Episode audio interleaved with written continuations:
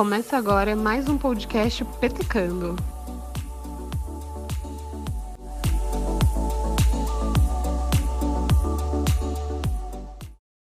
Fala rapaziadinha, tudo tranquilo? Aqui é o Hugo Jones, sejam bem-vindos a mais um episódio do podcast Petecando. Comigo está aqui de novo ele, Luiz Carlos. Opa galerinha, como é que vocês estão? Esperamos que vocês gostem desse episódio. E é isso aí, pessoal. A gente tem um e-mail, caso vocês queiram sugerir episódios, temas e grandes jogos para a gente comentar por aqui. O e-mail é petecando.podcast.gmail.com E também temos o nosso Instagram, que é petecando.podcast. Segue lá, gente, manda um direct para nós.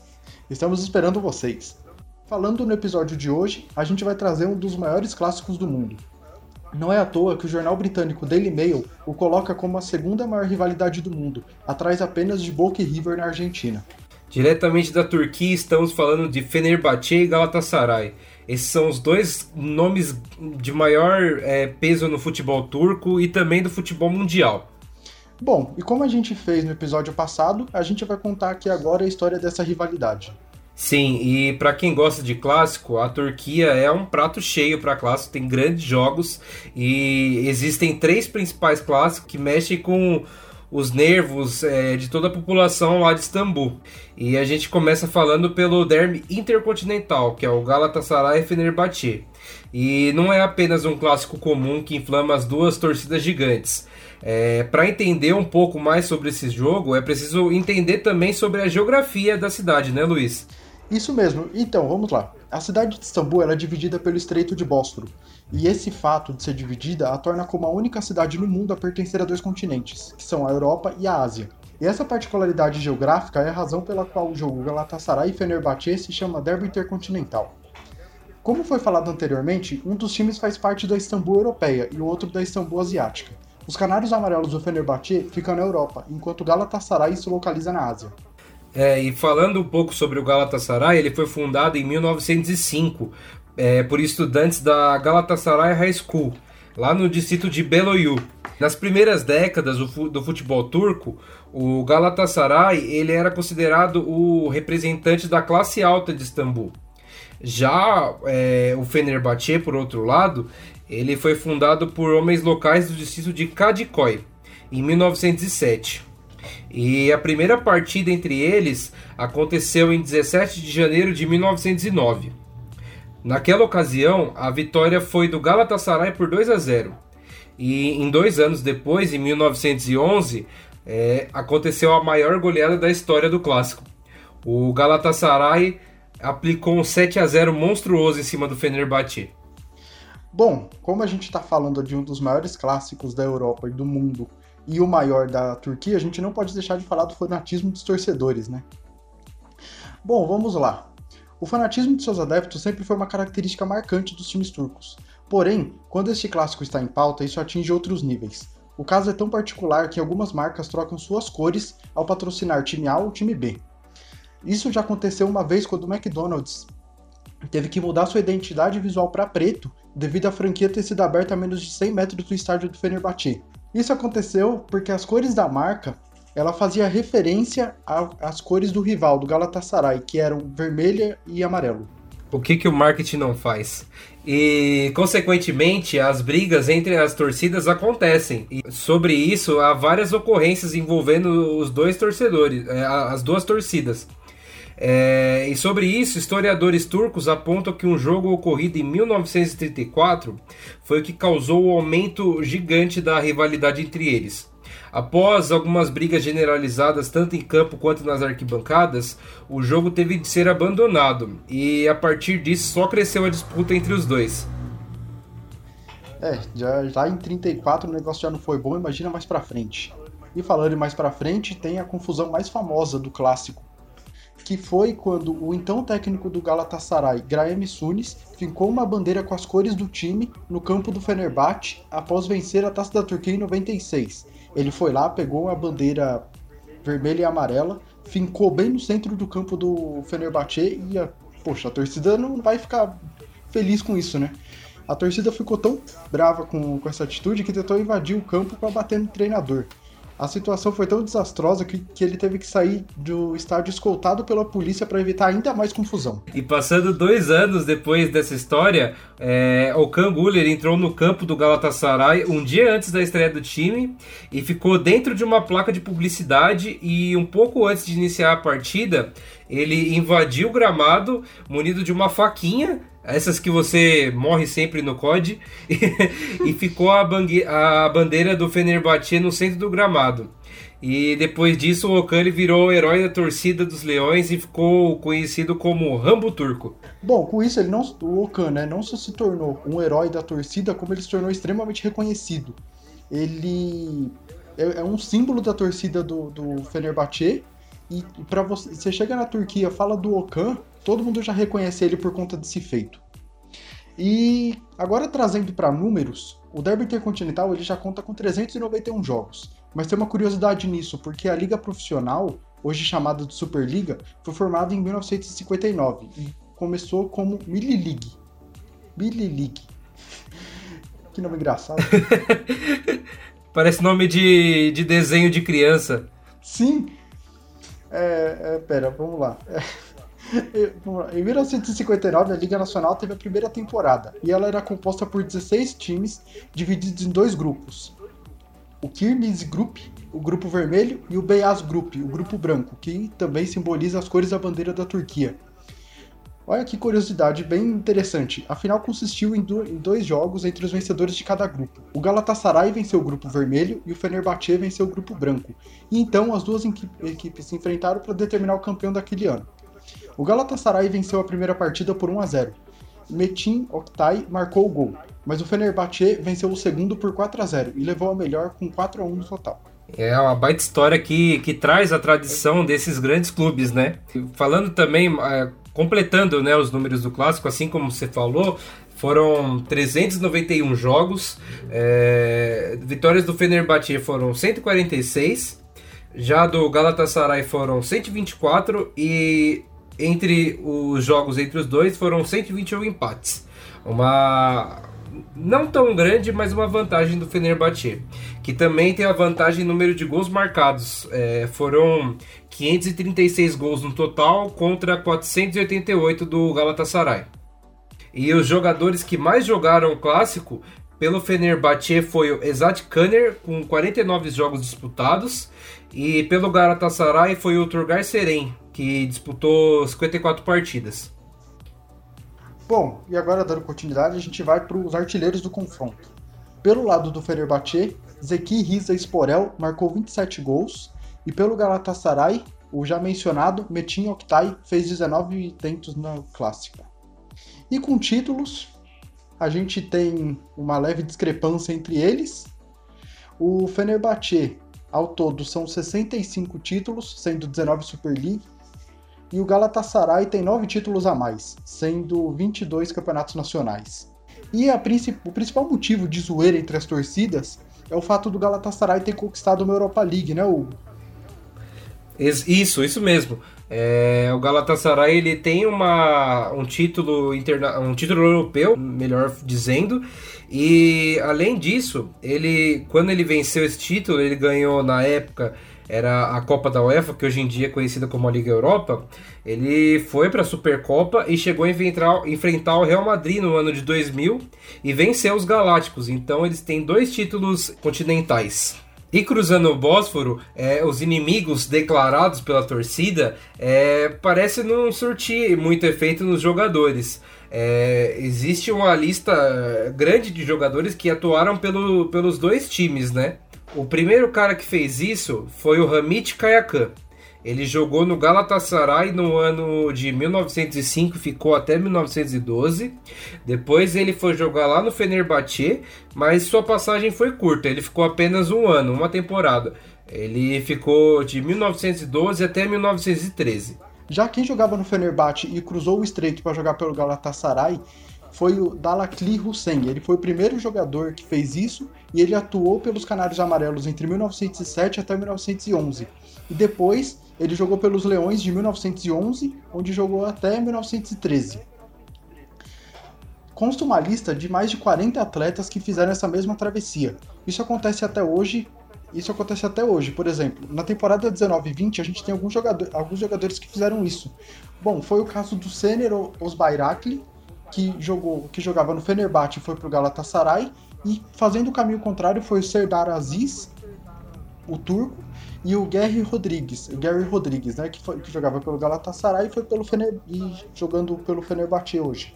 E falando agora um pouco mais sobre os clubes, começando pelo maior campeão da Turquia, o Galatasaray, como já foi comentado antes, né? Ele foi fundado em 1905 e o maior momento, sem dúvida, foi a, a década, ao final da década de 90, que ele venceu a Copa da UEFA e também a Supercopa, que na final bateu o Real Madrid. E além disso, o time ele foi a base da seleção turca, que foi muito bem na Eurocopa no ano de 2000, chegou nas quartas de final e também ele foi base da, daquele time da, da seleção da Copa de 2002, que inclusive enfrentou o Brasil duas vezes. É, a, o time terminou em terceiro lugar e aquela seleção foi, é, caso eu não esteja enganado, mas foi a, a melhor campanha da Turquia em Copas. E o uniforme do Galatasaray é dividido ao meio, entre as cores amarelo mostarda e grená, que são as mesmas cores é, das iniciais do clube. É, elas estão estampadas no, no emblema. É, o escudo ele tem quatro estrelas e cada estrela significa cinco títulos nacionais, ou seja, contando isso são 20 títulos, mas eles estão ainda na busca da, quarta, da quinta estrela, eles já têm 22. É, e as principais conquistas né, foram a Liga Europa, a Supercopa da UEFA, 22 campeonatos turcos, 18 Copas da Turquia e 16 Supercopas turcas. Aí, para falar sobre alguns ídolos e também jogadores que que são mais conhecidos do público que jogaram é, pelo clube. É, a gente pode começar falando do Tafarel, que até alguns anos atrás ele, ele trabalhava no clube ainda como preparador de goleiro. O Elano, o Felipe Melo, que hoje em dia está no Palmeiras. O romeno George Hagi. O turco Arda Turan, fora alguns grandes nomes turcos que passaram no clube. E só, só um adendo, ao que tudo indica, o Arda Turan vai voltar pro Galatasaray nessa temporada que vai chegar agora. Ah, bacana. E continuando aqui, o Slider, que estava recentemente, o Ribéry, é, que eu conheci, eu soube que ele jogou no Galatasaray por causa daquele meme é, quando ele jogava ainda ele tinha era bem conhecido pelo Bomba Pet na época que tem aquele meme que ele era todo desconfigurado, ele já não é bonito, mas é, ele jogava naquela época faz um tempinho já, e também o Drogba. E do elenco atual é, tem o goleiro uruguaio Musleira e o atacante é o Falcão Garcia, que pelo menos até a gravação desse episódio ele faz parte da equipe. Ele tá meio obrigado lá com a diretoria, Talvez ele saia e o Luiz me contou que possivelmente o cara que vai vir pro lugar dele seria o Mandzukic. E também o, o capitão do time é o volante turco, o Inan, ele um dos maiores jogadores da história do clube, mas ele se aposentou e ele deixou a faixa de capitão agora pro goleiro Musleira. E qual que é a história do, dos canários amarelos aí, Luiz? Então, vamos lá. O Fenerbahçe ele foi fundado em, mil, em 1907, mas precisamente no dia 3 de maio. E a sua fundação ela se deu de uma maneira clandestina, por causa da legislação otomana. Aí o clube só foi se legalizar um ano depois, em 1908. Uh, logo após eles conseguirem a legalização, eles participaram da Liga de Istambul, que à época era a, como se fosse a Superliga de hoje, né? era o campeonato deles da época. Mas não teve sucesso nas três primeiras edições. Porém, na temporada 1912 e 1913, eles levantaram o primeiro troféu da história. E não foi qualquer coisa, porque foi um troféu que veio de maneira invicta. E agora você citou uns jogadores do, da história do Galatasaray, eu gostaria de citar alguns também da história do Fenerbahçe. Citando alguns assim, Zico foi treinador do, do Fenerbahçe, Roberto Carlos passou por lá, e acredito que seja o principal jogador brasileiro e um dos principais ídolos da torcida, o Alex. Ele mesmo, aquele que foi campeão pelo Palmeiras, foi campeão pelo Cruzeiro, é ídolo também da torcida do Curitiba. Pra vocês terem uma ideia, ele é tão ídolo dos turcos que ele possui uma estátua na frente do estádio. E prefeito de curiosidade, agora durante a pandemia do coronavírus, a torcida do, do Fenerbahçe foi lá e colocou uma máscara na, na estátua dele. Tem foto disso na. Pra ficar protegido, né? É, exatamente. Fazer uma proteçãozinha, né? Nunca é demais. E os, os números dele são muito altos, né? Também pela, pelo número de temporadas que ele passou no, no time também, que foi bem grande. Ele atuou por 378 partidas e marcou 185 gols. O número de gols o colocou como um dos maiores artilheiros do clube. Alguns outros nomes que já passaram pelo Fenerbahçe. O Lugano, que o Hugo conhece bem também. Monstro. O holandês Dirk Kuyt. O ídolo da torcida do Atlético Mineiro, Nicolas Anelka. O português Raul Meireles. Rapaz, você tá, você tá você tá criando uma briga aí que, olha, vou te contar, viu? Mas prossiga. Desculpa, não podia deixar passar. E fechando a lista, o Rob Van Persie, que jogou no meu grande Arsenal. Inclusive, saudades. É, agora, o elenco atual, ele conta com dois brasileiros, o volante Luiz Gustavo, que jogou pela seleção brasileira e jogou no Wolfsburg da Alemanha, e o Jailson, aquele zagueiro que jogava no Grêmio, que parecia muito com o Will Smith. Ele parece muito real.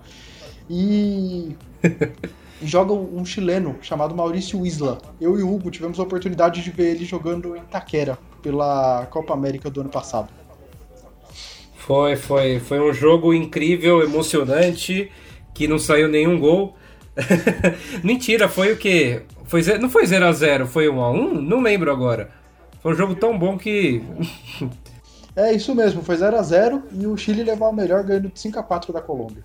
O ponto alto do jogo foi a torcida do, do Corinthians xingando o Mina.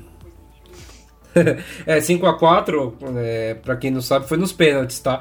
Mas é, é porque... foi tipo. acho que foi emoção. Mas enfim, é, foi legal, foi legal porque tanto para mim quanto pro Luiz foi o nosso primeiro jogo internacional. A gente já tinha acompanhado um jogo no estádio juntos, mesmo não torcendo para os mesmos times. Para quem não sabe, eu sou, sou São Paulino e o Luiz é palmeirense. Não sei se ele queria que eu, que eu falasse, mas já estou falando mesmo assim. Ah, não, e... tá É bom que todo mundo sabe é... E a mim, então? Mas beleza, segue o jogo. E foi, foi legal, porque a gente foi com alguns outros amigos também, a gente foi na, na casa do rival. E é bacana isso, essa interação de torcidas e tal. Foi uma, um clima bem gostoso. É, foi uma coisa, tipo, que eu gostaria de viver mais vezes. Lógico, tendo condição financeira, porque a gente conseguiu ir nesse porque era aqui no Brasil e a gente pegou uma promoção doida lá da Copa América. 40 reais cada ingresso. Isso, mas foi bem bacana. Foi legal. E a gente está falando de um, de um, clássico tão violento quanto esse, né, lá na Turquia. A gente está tentando passar essa mensagem de paz nos estádios. Ou não, se você quiser quebrar tudo, não quebre. Ou quebre e não fala que foi a gente que falou. Exatamente, a gente aqui do, do PT Canto, a gente preza pela educação e segurança de todos. E não entre em estádio rival e picha, porque isso é mó idiota se fazer isso. E, e dá zica. E, e da zica, exatamente. Pichou, o time perdeu e a bosta que deu aí, ó. E. Quer complementar mais alguma coisa, Hugo? Não, não, eu acho que tudo certo. Bom, é, pessoal, é, a gente fez esse episódio um pouquinho mais curto em relação ao, ao último que a gente fez. A gente está tentando, está começando, né? Vocês estão conhecendo a gente, a gente também está conhecendo vocês. A gente já recebeu é, algum, alguns contatos, né? Sobre algumas é, possíveis melhorias, alguns temas, e a gente fica muito grato. E eu só tenho a agradecer por você ter escutado o nosso programa até aqui. É, em breve a gente vai ter novos episódios sobre os grandes confrontos ou também outras curiosidades do mundo do futebol. E caso você queira me acompanhar nas redes sociais, no Instagram é @hugojonas com dois os no Jonas underline e no Twitter é mais fácil, é HugoJonas25. E o Hugo já falou, né? Então eu me despeço por aqui. Se você quiser me seguir lá no Instagram é luiscarlos_os e no Twitter é luiscarlos é, OLS. O O e o S é maiúsculo. Eu mudei porque quis passar seriedade. E como o Hugo falou também, do, das nossas propostas, né, de trazer não só grandes clássicos, como curiosidades, a gente também pensa em trazer experiências, né, como a gente evidenciou aqui logo no, no finalzinho dessa, desse programa, a, nosso, a nossa experiência, o nosso intercâmbio cultural no, no jogo da Copa América. A gente gostaria de fazer isso mais vezes, né, não só com a nossa experiência, mas com a de vocês também que nos ouvem. Então, se alguém algum dia se interessar, contar alguma experiência que teve em algum em algum jogo, ou não precisa necessariamente ser em jogo de, de jogo de estádio mesmo, você pode ter um futebol assim, entre em contato conosco porque nós queremos ouvir você e temos certeza que os ouvintes querem te ouvir também. Bom, acho que é isso. Fiquem com Deus, obrigado pela por, por nos ouvir, né? E qualquer coisa, nos contate pelo ptcando.podcast que a gente responde vocês. Abraço, até mais. Valeu, pessoal. Um abraço, até a próxima. Fiquem com Deus e tchau!